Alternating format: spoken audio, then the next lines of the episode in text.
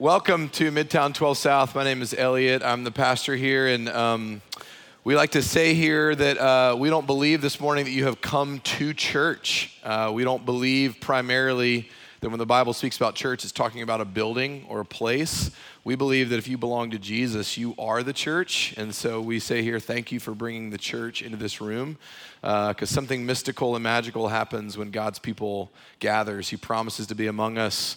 He promises to change us. He promises to show us His beauty uh, that we might be uh, in awe in worship, but also that we might be changed uh, and awaken our affections for Him. So, if you're curious about Jesus or you're not sure who Jesus is or what His church is about, we're glad you're here. We'd love to answer questions for you. Can't promise to answer all of them, but um, we would love to meet with you, myself or an elder or small group leader or somebody. We're just glad you're here. So, uh, if you're joining us for the first time uh, this spring, um, we are in the middle, or we're about three or four weeks into a spring sermon series on the book of Genesis. We're actually preaching through just the first 11 chapters of the book of Genesis, dealing with these cosmic sized realities that have been woven into the fabric of the universe since the dawn of time. And so, uh, a little context for Genesis is that Moses, the prophet, Moses, who would go on to lead God's people out of slavery in Egypt in the book of Exodus, the very next book, Moses writes the book of Genesis, this historical account, divinely inspired by the Holy Spirit of the origin of all things. He writes Genesis to the group of former slaves in Israel who are exiting uh, Egypt on their way to the promised land. And this group of former slaves is saying, Who are we? We've heard this news of this God passed down to us from our forefathers, Abraham, Isaac, Jacob, and Joseph, the patriarchs, but but who is this God and how did this all start and how do we get here and where is this promised land you're taking us to and why should we trust this God who you tell us is rescuing us? And so Moses says, I'm here to tell you not only who you are, but I'm here to tell you who you are in light of who he is. And he gives them the book of Genesis to do that. The book of Genesis is the story that sets up the rest of the biblical story for the Israelites and for us as well. And so every mysterious page of the first 11 chapters of the book of Genesis is trying to tell you, the reader, just like it was telling the original readers in the wilderness, who the God of Israel is, and in so doing, who you are too. So we're, we're one chapter in. We start chapter two today. Uh, and here's what we've looked at so far. We looked at the God who made everything by the word of his power. And because he made everything, he knows everything. And he delighted to bring order and beauty into creation with what was formerly void and chaotic and nameless, he names it and he forms it and he makes his image bearers. This is what we looked at last week. He made his image bearers, us, man and woman, to co create with him and take dominion in his brand new world. That was the original mandate. That was the original vision God had for this beautiful world that man and woman would work and labor and create and delight in the playground that he had made for us to enjoy. And it would be tempting to think at the end of chapter one, which we wrapped up last week, that God ended his creation with man and woman, that man and woman were the final thing he created. And in a way, that's true, but there was one more thing left for God to create. And he does that at the very beginning of chapter two. Most scholars think that you know, these, these chapter and number titles were inserted by man much later on uh, in history, and they're not perfectly placed all the time necessarily. Most scholars think that what we're going to read today, which is the beginning of chapter two, really is the completion of chapter one. This is the wrapping up of the creation account. So here we go, just three verses Genesis chapter 2, starting in verse 1. It says, Thus the heavens and the earth were finished, and all the host of them. And on the seventh day, God finished his work that he had done, and he rested on the seventh day from all his work that he had done. So God blessed the seventh day and made it holy, because on it, God rested from all his work that he had done in creation. It's the word of the Lord. Amen. Sabbath day. That's what we're going to talk about today. I've prayed. I prayed this morning with the other pastors at Midtown, all of our Midtown campuses throughout the city. We gather to pray on Sundays. I prayed, Lord, don't let my hypocrisy on this subject uh, hinder what you might want to do among us today. That this is this is this mysterious thing called the Sabbath. What do we do with it? What does rest look like? What does rest look like with five kids? If you got answers, tell me because I have no idea. What does it mean to enter the Sabbath day, to enter the day of rest? Well, the keeping of the Sabbath tradition, historians would say, is one of, if not the longest running tradition in the history of the world, of any culture in the history of the world. Like people have been practicing the Sabbath day longer than they've been practicing almost anything in history with regularity. And it's interesting to note that Sabbath is a part of the creation account, which is interesting to note because we maybe all would know that. Yeah, God created the Sabbath day, seventh day, creation, Sabbath. But it's interesting to note that that means that the Sabbath day is wired into the fabric of creation. It was not invented by the Jews later on as something to practice religiously. Now they do, and we do, but it, it's actually wired into like who you are as a human being. It's wired into the cosmos. It's wired into the fabric of the world. Is this Sabbath rhythm, this Sabbath creation? So what does it mean? Well, the word Sabbath comes from the Hebrew word Shabbat, which is in our passage three times. It gets translated in English, in our English Bibles, rested. But Shabbat doesn't necessarily just mean to rest. There were other Hebrew words that Moses could have used to talk about the rest that we mean when we say it's nice to, to lie down for a while. It's nice to actually do something that brings you rest. Shabbat doesn't on its own necessarily just mean to rest, but you have to Shabbat in order to rest. To Shabbat literally means to cease, to stop, to cease from, to not, not to slow down not to roll through a stop sign, but to actually stop. To Shabbat means to cease from something. So God Himself Shabbats on the seventh day. He ceases, He stops. And in that stopping, there is a divine rest that He enters into, God enters into from all the work that He had done on days one through six. And when He Shabbats, when He Sabbaths, Sabbaths is, we're told that he blesses the seventh day, which is interesting, that God would bless a day. It's very interesting.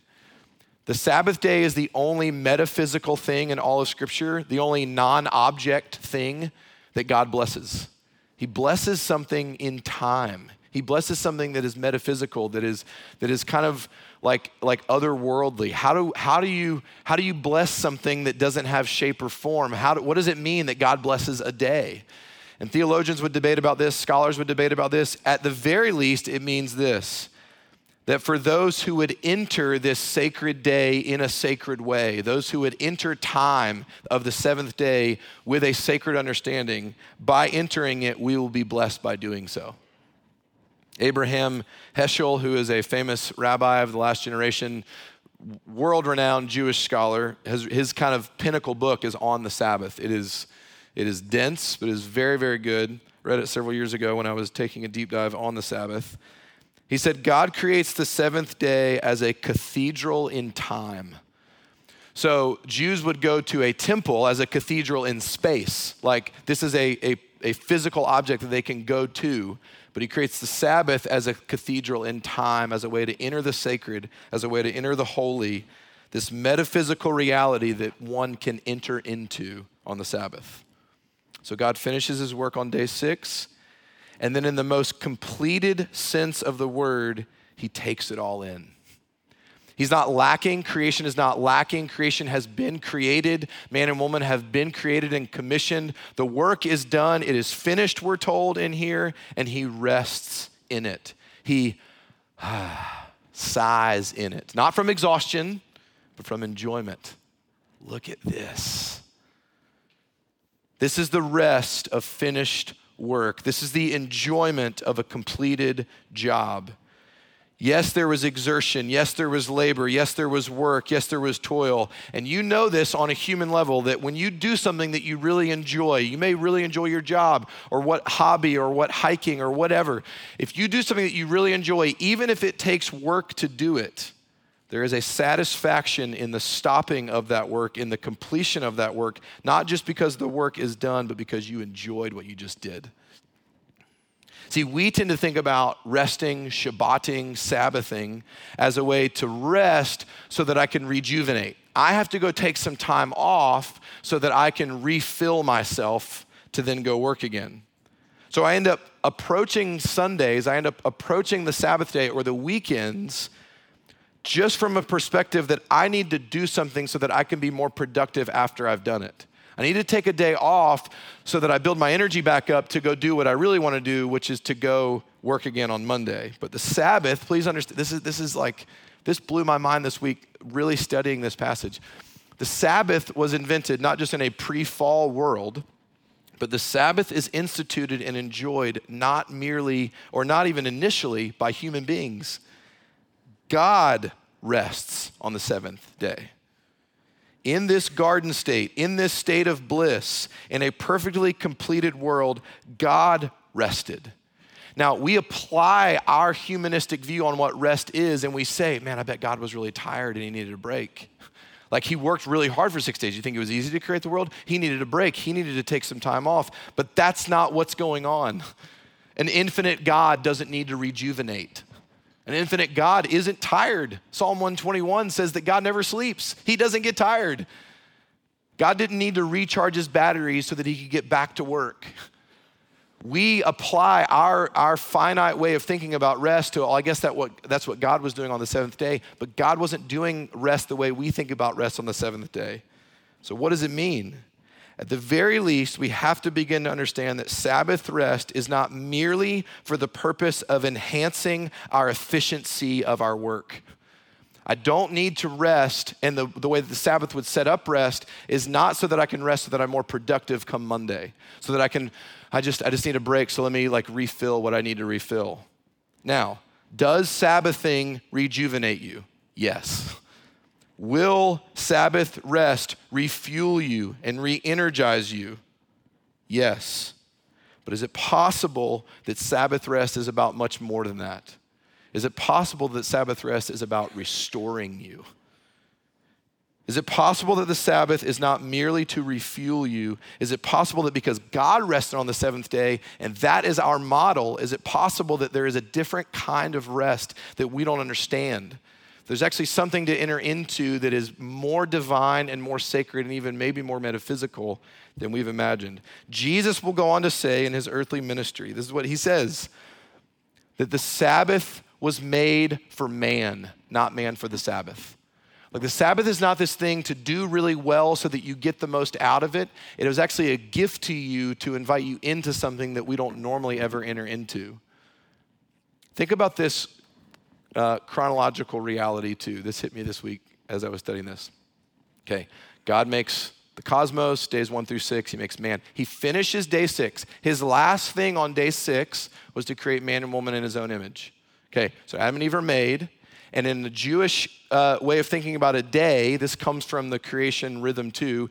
We're told there was evening and there was morning on the first day. There was evening, there was morning. Evening comes first. Evening is the first part of a day for an Orthodox Jew, okay? So on the sixth day, this is like at sunset on the sixth day, as the sixth day is about to end, God creates man and woman. Which means on the seventh day, which starts at sunset, on the seventh day, the first thing God does is rest, which means the first thing Adam and Eve do as a created being is not work, they rest.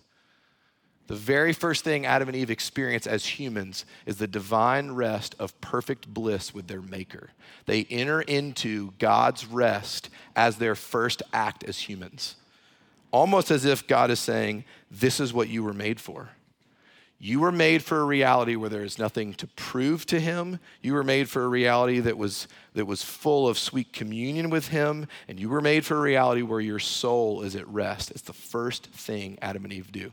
Some scholars would say that because the Jewish day begins at night, Jewish day begins at dusk, and they didn't have like electricity, you know what they do at dusk? They go to bed. They eat dinner, then they go to bed. This, this, is, this is fascinating. Potentially, the first thing Adam and Eve did after they ate a meal on their very first day was went to sleep. That's the first thing God wanted his humans to do was enjoy resting. That's what he intended. That's what he wanted. Hey, you're at such, there's such communion here, there's such bliss here. The world is perfectly ordered and perfectly complete. Would you rest with me? Would you enjoy this with me? So, where in the world did that go? Why can't we do that? What happened to our ability to enter the Sabbath? Well, much like everything else we've looked at in creation over the last few weeks, sin has shattered the beauty of it. So, what did the fall, what did sin do to our ability to enter Sabbath rest? Now, this should not or may not need any quantifiable data, although there is plenty. But we should not need any quantifiable data to convince us that we are a restless people. It shouldn't take much to convince us that we don't rest well. We don't enter rest well. We don't Shabbat. We don't cease. We don't say no to things very well. We don't put stuff down and complete. We roll through stop signs of our life all the time. We very rarely stop and do nothing. But in case you're not sure, in case you don't know if you're restless or not, let's just look at a few indicators. Not data and stats that would say we're the most overworked and busy culture in the history of the world, which is all out there. But let's look at like just some let's look at some indicators that let us know like check engine lights on your dashboard. Let's look at indicators that let us know whether or not we are restless or not. Okay? First one I hate because um, it's convicting. Uh, are you easily angered? Or are you easily irritable? Being easily angered is a symptom of impatience. I don't have the willingness to wait on you or to wait with you or to wait for you because there's not enough time in my day, and you are now with your temper tantrum little four year old, or with your lateness to my meeting, or with the way that you're holding me up right now. I don't have time to waste on you. I don't have time to suffer with you. You're kind of just an inconvenience because you're taking time away from me, and I need this time because I need my time to rest, and you're taking away my time, so you're taking away my rest. If you're making me wait, you are disrupting my comfort. And if you disrupt my comfort, you will get my quick wrath. But I'm merely quick tempered because I'm already existing from a place that is restless. I am I'm already existing from a place that, that treats rest with scarcity. I can never, uh, I'm not gonna get a long enough nap. I don't, you know, as if I get those. I'm not gonna, like, I'm not gonna, I'm not gonna get what I need. And so you're taking away my time and I don't have enough and I need more. And so you're taking something away from me that would, that I need to get rest. And so now when you take it away from me, I get angry with you. These moments are too valuable for me, and you're taking them away from me, and so you will get my easily angered self. Or how about this one? Maybe not even how you talk to other people. How do you talk to you? Are you easily angered, easily irritable with everyone else, but are you also full of agitated self talk? Like, how do you talk to you about you and your world? This usually sounds like a lot of extreme language, always and nevers. Or at the very least, it's a lot of victim language. This is how we talk to ourselves. You're a victim of your busyness. You're always behind with no hope of attaining rest because of what everyone else has done. There's, you're full of despair when you talk to yourself. And this usually includes, because we're victims of our busyness, we're victims of our restlessness, our self talk usually ends up being full of now subtly and quietly, because we would never say this to their face, but accusing language at everybody else. Our restlessness is always someone else's fault, not our own. That's how we talk to ourselves when we're restless. We blame. Or how about this? Easily angered, easily irritable, agitated self talk. How about this? Do you sense, can you feel the crushing weight of the pressure to perform in your world?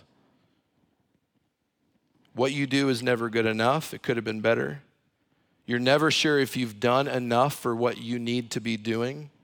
You could always put more hours in. You could always spend more time on the project. You could always hone the craft a little bit more. You could always make a little bit more money. You could always answer more emails. You could always do more. Is there an anxiety around you in your arena of vocation or education? At school or at work, are you I don't know. Is I just I feel like I'm I feel like I'm getting behind. I feel like I feel like I feel like I have to do. I have to. I should have studied more. I should have done more. I should have worked more. I should have stayed later. Or do you are you someone in your arena of work or school? Are you someone that needs constant affirmation for what you're doing? Because I don't ever know if I'm doing enough. And so I need everyone in my world to tell me that I'm doing enough to make me feel like I'm doing enough, but I'm not really sure. So I'm sure you can't relate to any of those. But if you can, you might be restless. So, what's causing this restlessness? What's going on underneath all of that that makes us unable to say no to things and unable to stop? We have so many failed attempts to find rest. And part of it is due to the fact that we don't actually know what we, we need rest from or what we need rest for. So we like scurry around to try to find more rest, but we don't actually even know what we need rest, like the rest beneath the rest. What do we actually need rest for way down here? Why are we unable to put down everything and leave our hands and our calendars empty for even a day? What are we unable to cease from? What are we unable to Shabbat from? Two things. I'm sure there's more. Two things. The first thing, I think these cover basically everything though. First thing we can't put down that's near impossible for us to Shabbat from and literally let our hands go from and set down completely is our own autonomy.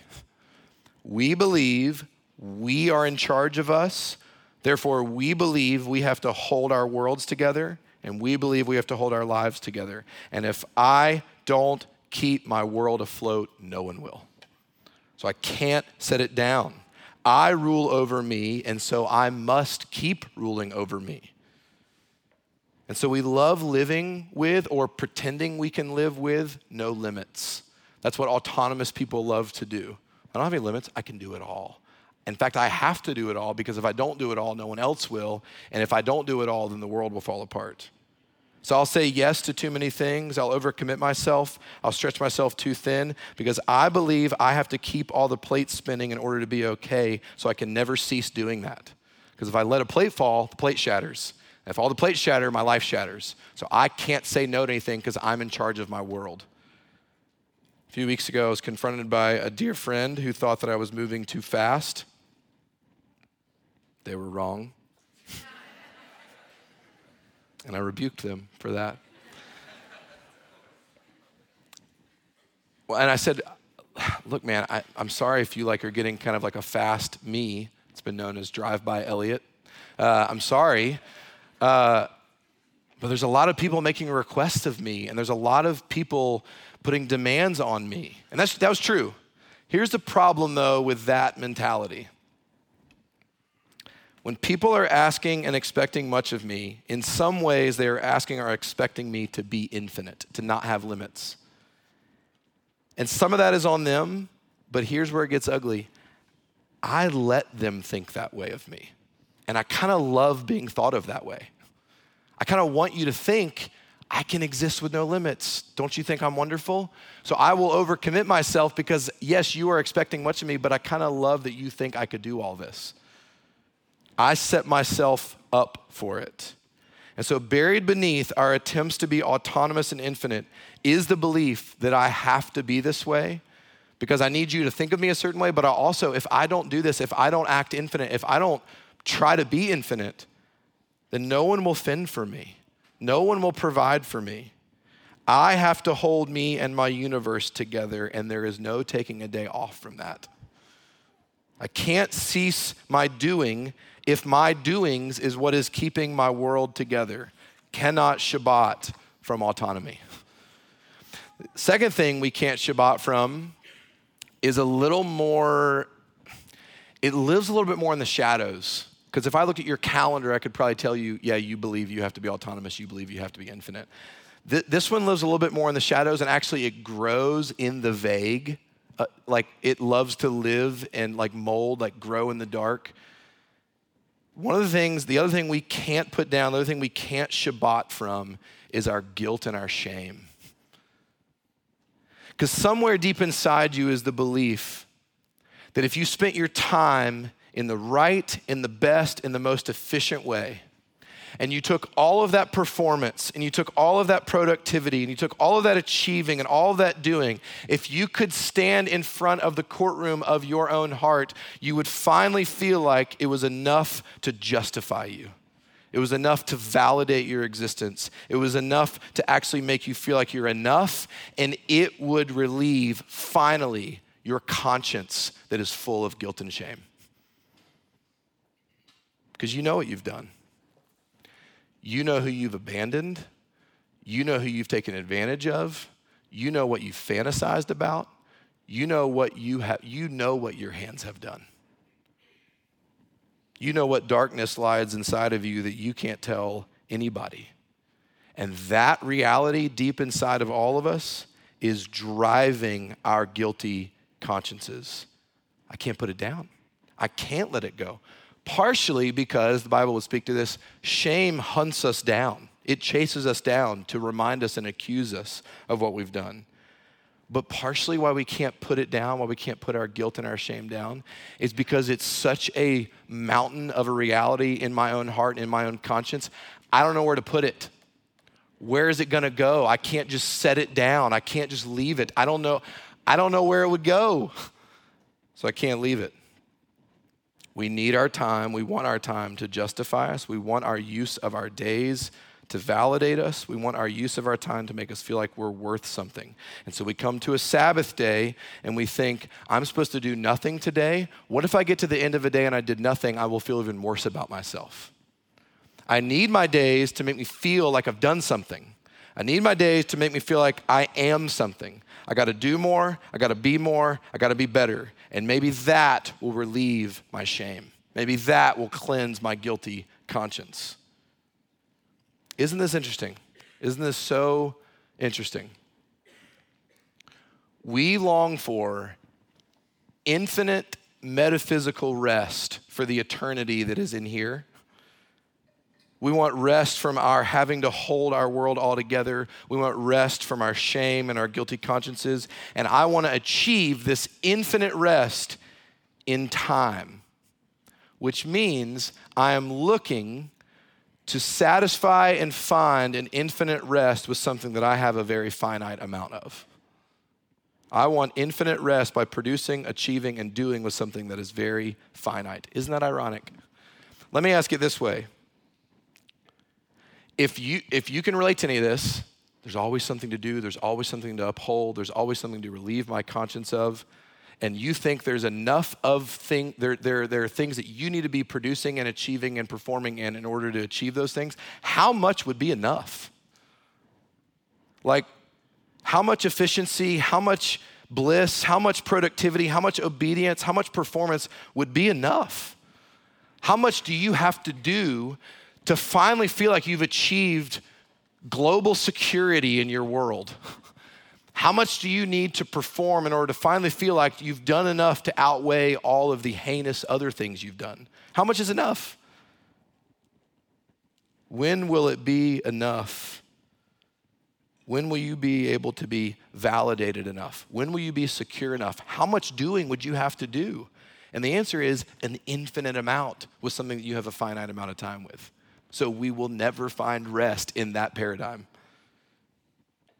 And when we approach rest this way, the weekend or Sabbathing, all, all that is then laid, laid before us, the thing that is like drawing us into those things is merely a way to recharge my batteries so that come Monday I can get back to work, relieving my conscience and holding my world together. That's how we view vacations. Man, I just, I just need, I just got to get out. I just got, I, I need, I need a break from all the laboring so that, man, when I get back from my break, I'll be even more efficient with my time. I'll be even more productive with my time. So I only enter the invitation of Sabbath rest as a selfish way to maximize my efficiency on what I'm really working for. I need Sunday so I can just get, get, a breather. Like just give me give me 30, give me 30. Like I just I just need a little break so that then I can get back to working for what I really think will give me rest. That same Rabbi, Abraham Heschel, said that when we approach time this way, he said it is like a slick, treacherous monster with a jaw like furnace incinerating every moment of our lives. It's a little dark, but it's real. Time, this finite use of time, incinerates every moment of our life. That is what the fall has done to our ability to enter Sabbath rest. There is a relentless assault on our rest. Far cry from the seventh day of creation. So, what do we do? Another Jewish author, modern uh, writer, Judith Shulevitz, wrote an article in the New York Times Magazine a few years ago uh, said, called Bring Back the Sabbath. she's approaching it um, for like secular society, like the benefits of what Jews have been practicing for millennia. She says, Most people mistakenly believe that all you have to do to stop working is not work. The inventors of the Sabbath, she says, understood that it was a much more complicated undertaking. You cannot downshift casually and easily the way you might slip into bed at the end of a long day. No, she says, it will take a strenuous act of the will to enter the Sabbath. Here's the irony entering into the Sabbath is hard work, but not in the way that you think. Because entering into the Sabbath means setting down things you've never set down. That's hard work. Entering into the Sabbath, something is going to have to die to enter the Sabbath, namely our egos. But we have to choose to put something down in order to pick something up. So, what is the Christian invited to pick up in order to enter Sabbath rest again? Well, if you were an ancient Israelite, not living in the garden. Uh, Israelites didn't live in the garden. Thanks, Adam and Eve. But if you were living in the promised land, here's how you would have been commanded to enter into Sabbath rest with like religious ritual. Yes, you were to enter Sabbath rest every seventh day, but you were also commanded with a ritual uh, undertaking to enter what was known as the sabbatical year every seven years. In the sabbatical year, uh, the, the farmers in, in an agrarian society, they all took a break. And the Lord promised in year six he would double their harvests to give them enough for year seven when they would literally give their land a break. They would not farm on the seventh year. They were, they were commanded, give your land and your bodies rest for a year. Now, their year was seven months, but it was still give, give this land and give your bodies a break during the sabbatical year and enjoy, try to remember like the seventh day of creation for a whole year. And then in the seventh time, seventh year was something known as the year of Jubilee. This was the seventh seven.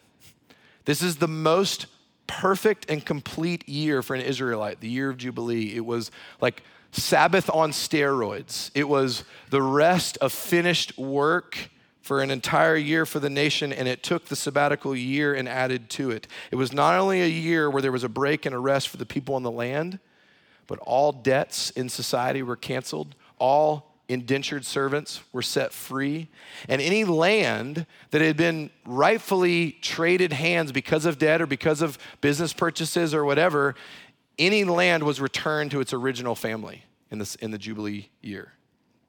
And like economists and farmers, and people have written much about this, like what this would do to a culture to have a year of Jubilee every seventh, seventh year. Like what it would do for the economy, what it would do for the land, what it would do for like the people, and how it would actually like it alleviates poverty. It, like it's, it's unbelievable the benefits that God had in mind, not only to take a sabbatical year, but to take a year of Jubilee as well. The year of Jubilee was to be the full experience of the blissful rest that God intended at creation on the seventh day. It's the year of Jubilee. Guess how many times in Israel's history, as a nation, they practiced the sabbatical year in the year of Jubilee? Zero. Not one. They didn't do it one time. And then the book of Isaiah rolls around, and part of Israel's punishment of even being sent into exile God says to them, I'm sending you into exile for all of your idolatry. He actually says, one of the reasons why I'm sending you into exile is because you never practiced the sabbatical year. You never did it. You, like, I'm, I'm going to give, I will give the land a break. I will do it. You'll be out of here. I'm going to send you away. And then the book of Isaiah comes, and the, and the prophet Isaiah is prophesying about the kingdom that's coming. And he says, one day a Messiah will come. And in this Messiah's coming, he will bring a kingdom that will be a whole lot like the year of Jubilee. Debts will be canceled, restoration will happen, slaves will be set free. That will be the, the indicator that the kingdom has come. That will be the indicator that Messiah is here, as he's going to bring the year of Jubilee for his people. And Jesus begins his public ministry, and in Luke chapter 4, he goes to the synagogue in Galilee, and he, his first scriptural reading that he reads in his public ministry is he goes to that page of Isaiah that talks about when the kingdom comes, when the Messiah is here, it will be like the year of Jubilee. He reads that passage and then he sits down and he says, Today, that scripture has been fulfilled by me. Here's what Jesus is saying In him is the ultimate year of Jubilee and all the realities of Sabbath rest that we long for. Jesus came, this was in our, in our confession just a few moments ago. Jesus came to give you rest, and not just mind and body rest. Jesus came to give you the rest that you were made for in the garden, the kind of rest that can cease from things, the kind of rest that can put things down, the kind of rest that can say no, the kind of rest you were made for, not to be rejuvenated, but to be restored. And all the work needed to sustain you, all the work needed to justify you, all the work needed to validate you has been done and completed for you by Jesus.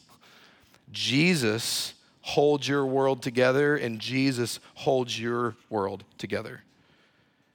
He keeps the world spinning and he quiets your conscience. And so now, now, Christian, Every seventh day, every Sabbath day, members of God's kingdom are called to gather to renounce our autonomy and to recognize God's dominion over our time and over our hearts.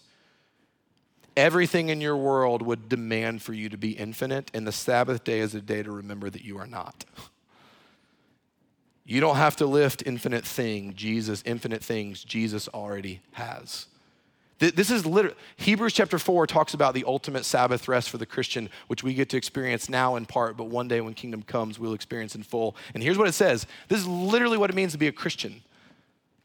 You stop working and you rest in the work that God has done for you in Jesus. That's what it means to be a Christian. And you will experience Sabbath rest.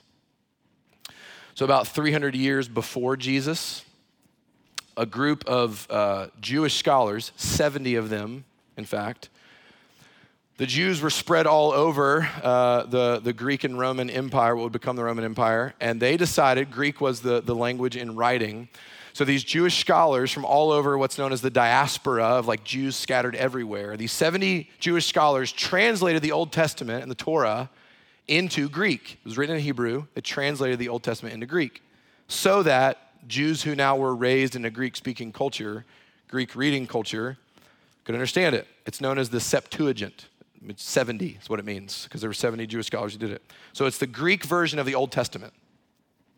And when they came to Genesis 2, they needed a word to describe what is used in verse 2 of our passage, where it says this. You can throw this up there, Allie. It says this. And on the seventh day, God finished his work that he had done and he rested on the seventh day from all his work that he had done. They needed a word, they needed a Greek word. What Greek word could we use to describe the satisfaction of completed work? What would capture the heart of God in the Greek language, the heart of God that he just completed a mighty work that he could rest in because the work was finished and the work was complete? They picked this Greek word, teleo, which means to complete something to finish something, to fully accomplish something. Teleo, God teleo in the seventh day. And then if you fast forward a few thousand years from this moment in Genesis 2, of God completing his work, of God teleoing his work, and then resting in it, you would then get to a garbage heap outside the walls of Jerusalem. And you would hear a suffocating Messiah use the same word when the work that he had come to complete was finished as well. It is teleo. It is finished. Jesus cried. It is done. The work, the blood, the undoing of death and sin, and the relentless assault of what it does on our consciences to make us restless. Jesus says, It is teleo. It is finished.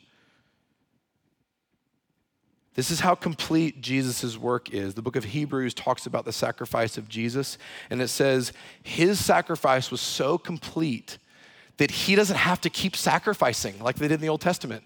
He had a once and for all sacrifice to atone for your sins, past, present, and future. And he's a great high priest who is now seated at the right hand of God the Father. And, and the book of Hebrews says, high priest can't sit because there's always work to do. So if Jesus is seated and he's the high priest, what he's saying by being seated is saying, the work is done.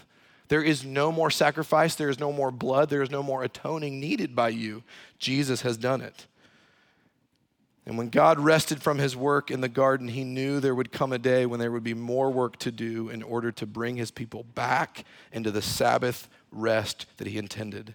And Jesus has come and finished that work. And if you want to enter that rest, if you want your hearts to experience that rest, you have to set down your autonomy and you have to set down your guilt and shame and believe that Jesus has taken care of both. You can be at rest like, like today, like, like right now in this moment. You can, your soul can actually experience rest because Jesus is at rest. He's not anxious. He's not scurrying. He's not wondering when's it gonna, when are they gonna, I, they have to. You can enter rest because Jesus is at rest. And if you don't feel at rest, go sit on his lap for a while and he will let you know how at rest he is. And you can enter his rest you can't pick up what Jesus has done unless you learn to cease, unless you learn to Shabbat. And so let each Sabbath remind us of the rest that was ours in the garden, the rest that was lost in the fall, and the rest that was won for us again by Jesus at Calvary, and that one day will be ours forevermore. Let's pray. Jesus, we are restless, restless, restless. And we don't know where to go. Um, we just feel like there's more to do. There's worlds to hold together, and there's calendars to fill up, and there's emails to answer, and there's relationships to sustain, and there's, there's too much to do, and our consciences drive us, and it is a harsh taskmaster. And so, Jesus, by the power of your blood, would you come and give us Sabbath rest right now?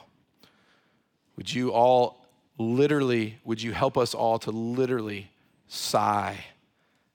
and stand in awe of the completed work, not only that you did on the seventh day, but that you did when you came and dwelt among us and hung naked on our behalf. We need you, Jesus. We need much rest.